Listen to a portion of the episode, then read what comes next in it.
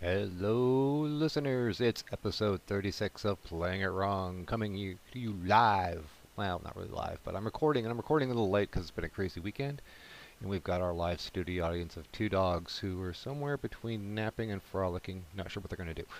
Anyway, yeah, ah, yeah, we're late getting this episode out because it's been a long weekend. I'm off today, which is, well, Monday, October 22nd and all weekend was cleaning out the garage and I found all sorts of old goodies And I was, in, I was cleaning out the garage. I found some old second edition D&D stuff. I found my old Shadowrun stuff. I found old Call of Cthulhu stuff. The old Hero system before it turned into a phone book. Um, Justice Inc. and Ninja International were some of my old favorites. But anyway, in this episode, what we got coming up, we're going to have the usual things. We've got some readings from the Holy Tomes. We've got the the big meat of the episode. Excuse me. The big meat of this episode is we're going to be talking about RuneQuest, and of course, as always, we've got some call-ins. First up, we've got Larry Hamilton from Follow Me and Die. Listen to his podcast; it's really good. And follow him on Instagram and all the other social media outlets. And he's even got a Patreon. And here's Larry. Hey, Chuck, this is Larry Follow Me and Die. Good episode on uh, the dice and so forth. As far as my favorite dice, uh, Game Science, hands down. They roll fair, and uh, you don't get those quote unquote hot dice that always roll crits. So uh, if it's not a balanced die that gives you whatever number under the sun, that that takes a lot of the fun out of it. If you can never hit or always hit, the two extremes, neither one is fun after a while. So, good episode. Keep it up. Thank you, Larry. You know, I had a set of purple dice a long time ago that I'd used for quite a while, and, well, without much success. And finally, after a long string of dead Pathfinder characters, I got some new dice. The first thing I went through was, or went to, was uh, Game Science. And I've still got like I think four sets of them. But oh man, my problem with those are they don't roll. They just like land on the table, so you gotta flip them in the air. Um, but they are good dice. But I just don't like as much as my roll for initiatives. Um, and over time, uh, since using them the last I don't know most of this year, they seem to be have a good uh, spread of randomness, at least both as I'm playing and as I'm uh, game mastering. So, but hey, use whatever dice you like, and you know, yeah, the hot or cold dice, yeah, don't like those at all. And you can kind of tell when somebody's got a, a die that's a bit off. It'll really screw the curve, and it's it's no fun to succeed or win all the time. And next up for call-ins, well, we have the man, the glue that binds the OSR anchorites together. Everyone's number one fan, Mr. Colin Green. Good evening, Mr. Foreign. It is Mr. Green from Spike Pit calling in regarding sharp swords and sinister spells. I would be most interested to know why you like it. I love it, but why do you like it? And why should people play it over all their other favourite games? You've um, been talking recently about your house rules. Um, it sounds like you're in a similar situation to me. I've got all my stuff and it's all getting pretty much mashed together into one big pile of OSR and role playing goodness. I cannot see the wood for the trees. I cannot separate one system from another, um, which is just as well because when I try and play one system, I end up playing another anyway. So if I chuck it all together, uh, I don't think I can go wrong really. But yeah, your thoughts. Thank you, Colin. In a way, you've got a twofer here. So you got two questions or two statements. Um, first, let's talk about OSR stuff and like house ruling and kit bashing and. I love that, and uh, much of uh, what I do is kind of like that. I like bringing in all that stuff to sort of make the game, well, my own unique brand of craziness. And, you know, also listen a lot, like I say in earlier episodes, of what the players like. If something doesn't work, yeah, it gets thrown to the side. Now, sharp swords and sinister spells. This is going to be a longer rant. First, let me say a little about my, my history with sharp swords and sinister spells. Now, I, I did look at the first edition of Black Hack, and it just didn't gel too much in my head. I didn't wasn't that excited. Don't dislike it, don't like it. It's just kind of meh. But later on, I started messing around and looking for some ideas for uh, more sword and sorcery type games. See what else is out there. And of course, there's Barbarians of Lemuria. Is is always the big one. But I wanted something a little different, something a little more D20 based, which I know some of you are thinking it right. Some thinking something right now. I'll get to it. and I came across it and I read through the rules, and once again, didn't quite rock it. Then went back later on, re- reread them again, the light went on. And for me, it's a really good game if you want to do pulp weird fantasy. Uh, I, I love the way that the magic is somewhat similar to Dungeon Crawl Classics, where you don't have a number of spells per day, but if you blow a spell, bad things can happen. Um, I like how the it's skillless, but there's an attribute check for everything, and you can get better rolls based on your um, character concept. So there's no real, you know, skill system. So it's OSR-ish, it's rules lightish, but not to the point where it's kind of bland. And it just fit very well with my idea of that pulp weird fantasy. Now, I said somebody's going to be thinking like, since I said D20, of another game. And I'm going to say this is my number two, and it's another game I really, really love, and that's Crypts and Things by D101 Games, and it's by Colin, your countryman, Newt Newport. I don't know where in the UK he lives, I just know it's somewhere. Now, Crypts and Things is a Swords of Wizardry variant and personally, I like the original version rather than the remastered version. I have both. And, well, just look it up. It's very much also weird fantasy, but still has a lot of the fingerprints of regular OSR D&D. Anyway, back back back to Swords of Wizardry. All right, not Swords Wizardry. Sorry, Sharp Swords and Sinister Spells. It's that rules like it's the accessibility also for the players because the PDFs are pay what you want, and even if you don't play the game, one of the reasons I fell in love with it, especially the addendum, and if you're hearing this for the first time, you've never looked at the addendum, get at least the Sharp Swords and Sinister Spells addendum because there's lots of cool charts you can use no matter what game you're running.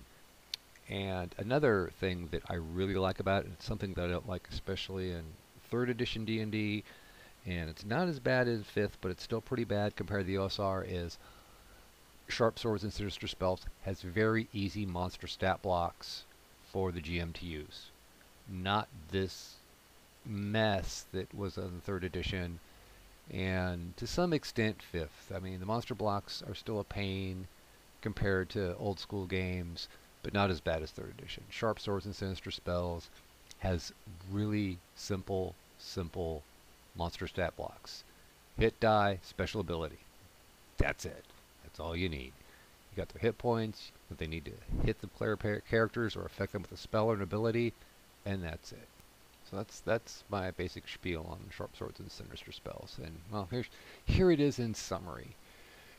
At least my opinion in summary. So I know your mileage may vary, but for me, it is the great game if you want to do Conan or Elric, Fafhrd and the Grey Mouser, you want that little bit of dark grittiness without going full on Lamentations of the Flame Princess. You want a little bit of that swinginess from DCC without pages and pages of tables and charts. If you want a rules light game that's easily accessible for the players to pick up, if they just want to pick up the PDF, the rules are not that hard. It's easy for the players to pick them up and understand them. It's a good game. It's a great game. If you want something that feels like your, dare I say, vanilla D&D world, then not so much. There are no clerics. Uh, between the addendum and the core book, there are only two healing spells. One is called Transfer Life. Yeah, it does what it says it does. You suck out the life of one thing, put it in the other one. And the other one just heals the caster, and it's called Cannibalize. Yeah, you can figure out what that one does too. So there it is. Quick, easy, fun, light, but not too light. Sharp swords and sinister spells. Yeah, it's a good game to get if you haven't gotten it yet. And like I said, go to RPG Now or Drive Through, whichever you prefer. They're the same company. And the PDFs are pay what you want. And now, on to the meat of this episode. Well, over the past week, I spent too much money. I supported my local gaming store and got in a copy of the new RuneQuest role-playing Glor- Glorantha RPG. Okay, now my first, I'm going to start first with a little minor, well, some people might call it minor. I think it's, okay, it's a complaint. Um, Chaosium does have the PDF on sale on their site for like $27. And if you order the PDF, you get that $27 off the purchase of the uh, core book from them, which is pretty crappy if you want to try to support your friendly neighborhood uh, gaming store. And that's my opinion on that. I know it's tough competition between Amazon and the publishers who are selling directly to uh, us, but uh, that's kind of a cheesy thing. Kind of expensive for a PDF. Then giving a deep discount on the book. Uh, not too cool. Not too cool, Chaosium.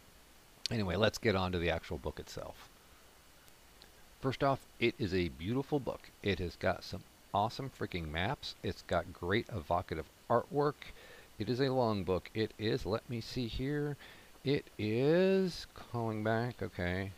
We got some ads in the back. 445 pages to the end of the index plus some ads, okay. So, like I said, it is beautiful. It is okay laid out. It's got a small conversion from earlier editions, character sheets, most of the usual things that you would see.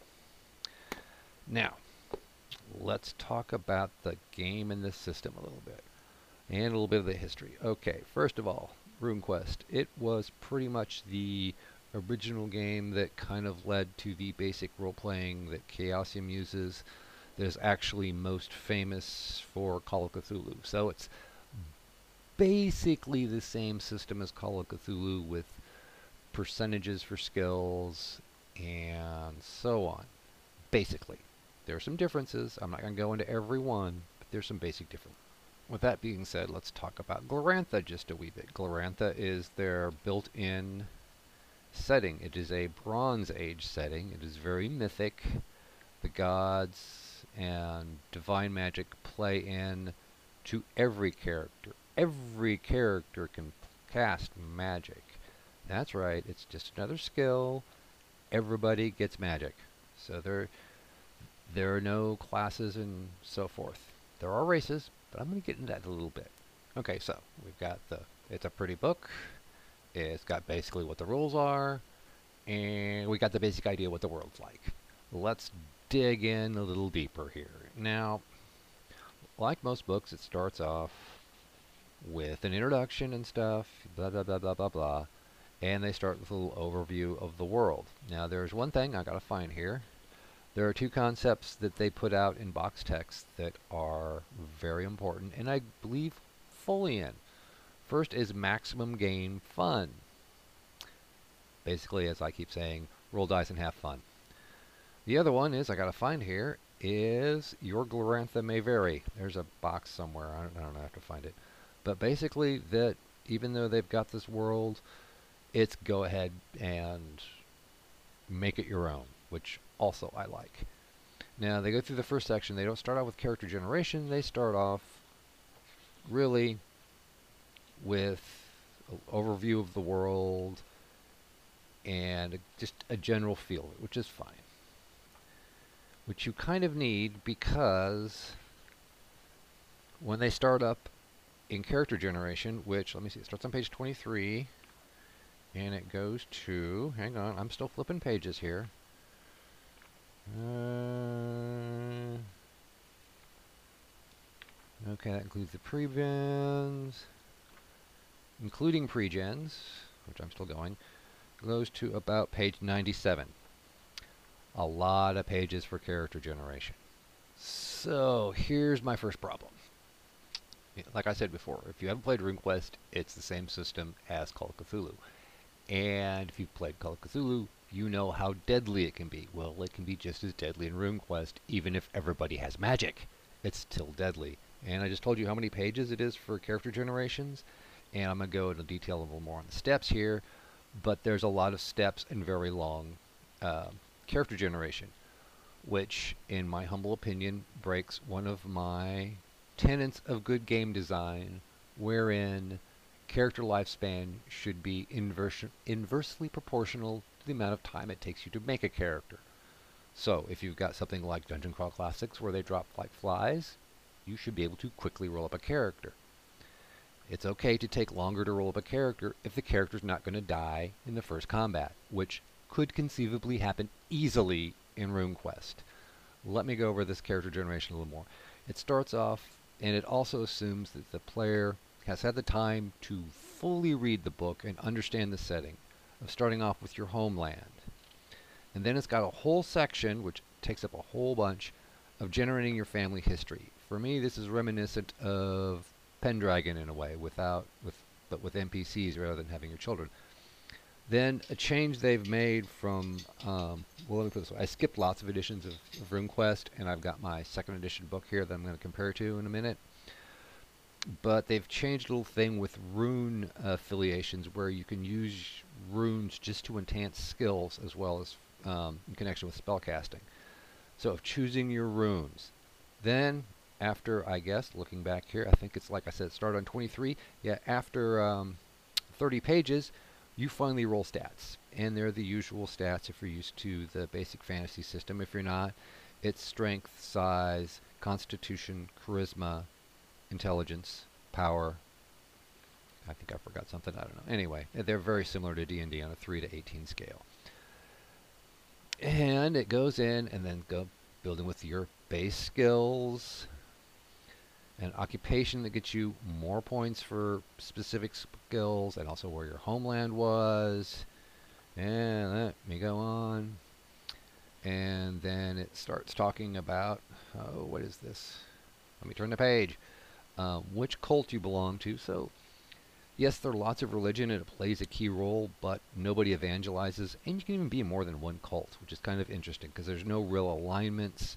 It's all driven by the runes and your affinity to the different elements and forces of the universe. Alrighty. Okay, up after. Let's see, we got another section on. What is this? Yeah, I'm just moving on, going through the book here. Sort of like my unboxing did.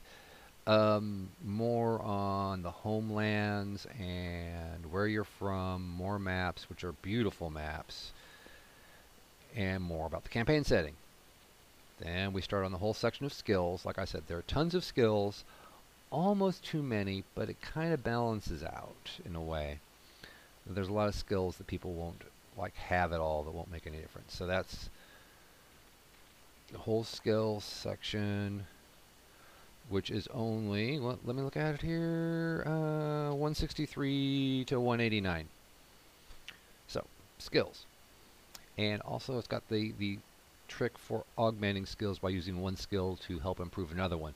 But if, just like the runes, if you screw it up, you actually take a penalty rather than getting a bonus. Then we have our combat section. Notice I haven't gotten to equipment yet.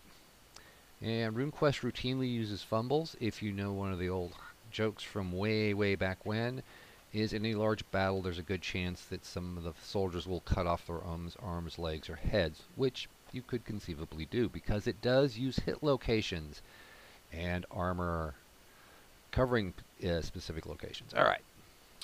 Yes, I know this is a rambly review and we're going on, but we're going to continue on here. I'm going to go faster. Uh, next we go up into runes, reputation, more styles of magic, more magic, more magic. Of course, it has um, a brief thing for uh, sorcery, spirit magic, and being a shaman. Going further on, what we got here? We've got ideas for adventures, how to level up, some extra tools and equipment. I think retinues, markets, do we got here? And then we've got, like I said, the character sheets. The basic character sheet with the very, very minimum you need is two pages, or one page front and back. That doesn't count if you are throwing in the family adventure and a family worksheet, and also the worksheet if you want to mess around with, well, you have holdings and land and harvests and mess with all that stuff. Once again, I think that's sort of like Pendragon. And the conversion guide and the index. And we're at the end of the book. The the how many pages again to the end of the index? 445 page book. Like I said, it's beautiful. And the system, there's some good updates. But I have my second edition one here. It's 120 pages. You notice I didn't mention anything about monsters? Well, because there are none. So in of ways, uh, role-playing in Glorantha is a player's handbook. No monsters. However, my second edition book at 120 pages has not only the character backgrounds and the rules, everything else, it has the bestiary and the non-human races. I mean, if you have not played RuneQuest before, what's RuneQuest without ducks? You gotta have ducks. Just go ahead and look it up. Trust me on it. No dwarves, no dragon newts, none of the non-human races, mm, and like I said, no monsters. So it's very much just a player's handbook at 445 pages. I think the extra pages came in really with the uh, all the explanations of the background and the world, and the extra work they did in creating the character histories and backgrounds and all that sort of thing. But like I said, it's a very involved character generation concept, and I played this game and I know how quick a character can die. Alright, so with all that being said, with the stuff about the PDF and kind of screwing your FLGS, um, the long character generation, and the complete total lack of a bestiary, would I recommend it? Yeah, if you like Glorantha, yeah, buy it. If you want to play a game that's fantasy but not D&D centric or feels like it's part of D&D, oh yeah, it's there. Am I going to run it? Probably I'm to have to convince my char- my characters, my players. I'm I don't view my players as people. I view them as just characters in my big story. No, that's bullshit. I don't do that. You know, so yeah, it's it's there. It's it's it's a solid game. It's got a lot of the feel of the original of the original of the earlier editions and some updates to mechanics. Like I said, I've I pretty much skipped over the other editions of RuneQuest. Uh, you know, I've just done second edition, and then skipped over the third, fourth, and I God knows I don't know how many. But this still comes out to be what I feel is a solid game for something different that could be a long-lasting campaign. And knowing my weird sense of imagination, I would probably start dragging in some, Cthulhu monsters because it's the same system. And I know I'll admit it, I will end up simplifying the character generation just so it doesn't take so long because I really know how fast these characters can die. so if you are still skeptical, go ahead. The uh, PDF of the Quick Start is free. You can find it on Chaosium's website. You can find it on DriveThru and RPG Now. Go ahead and check it out. Check out some of the third-party stuff from the earlier days of the RuneQuest when it had an open license and enjoy. All right, guess what we're moving on to next? Because this is going to be a really long episode. It's reading from the Holy Tomes. Yeah, I'm not putting in the special effect on this because this is already being a really long episode. All right, for this episode, we're still sticking with uh, Volume 1 of the Little Black Book's Men and Magic. This time we're going to page number 5. It's right in the middle there. Number of players. At least one referee, and from 4 to 50 players can be handled in any single campaign, but the referee to player ratio should be about to 1 to 20 or thereabouts. 1 to 20? Okay, I don't know about you. When you hit beyond 6, and 6 can be tough, things get really, really, really crazy. Yes, little girl, I see you. You're right there. Somebody wants attention. Anyway, it gets crazy um, especially in later editions. Uh, we had a Pathfinder game where we had about, I think, eight players. Yeah, people would go make a sandwich between their actions and combat rounds. We had one guy that actually fell asleep on the couch waiting for his turn to show up. So yeah, 1 to 20 up to 50 even with an OSR clone it's that is just crazy. Uh, that's one of those things from the original tomes that makes it's really harkens back to the war game roots of everybody is playing to fight and there's no real role playing. It's just you make a it's role playing R O L L playing because that's kind of the way war games work. It's nothing against war games. I war game plenty myself, but it, no big numbers like that just don't work. Especially if you end up with two people in that number that each wants to be the star of their own novel and they're trying to be that. So it'll be at heads. So for those crazy numbers, it's a big fat no. Don't do that. All right, I have talked on long enough. I am not going to do a random made up question this episode because I had some call ins that were that offered some long rants. So you know the drill. Here's the end credits. Thank you for listening. And thanks for listening. Please visit the blog at theymightbegazebos.blog. That's theymightbegazebos.blog. And the letter B, not B-E spelled out. Or visit us on Facebook. Just search for They Might Be Gazebos. Ask us questions and you might get an answer. If not, we'll just make up the questions and the answers. Remember, roll dice, kill monsters, take their stuff, and have fun. Intro music is Metal Mania by Kevin MacLeod, licensed under a Creative Commons 3.0 Attribution License. Please visit his website at incompetech.com. That's incompetech.com. Really, visit it. There's also downloadable graph paper and hex paper. Additional sound effects from freesound.org, used under a Creative Commons 0 1.0 Universal License.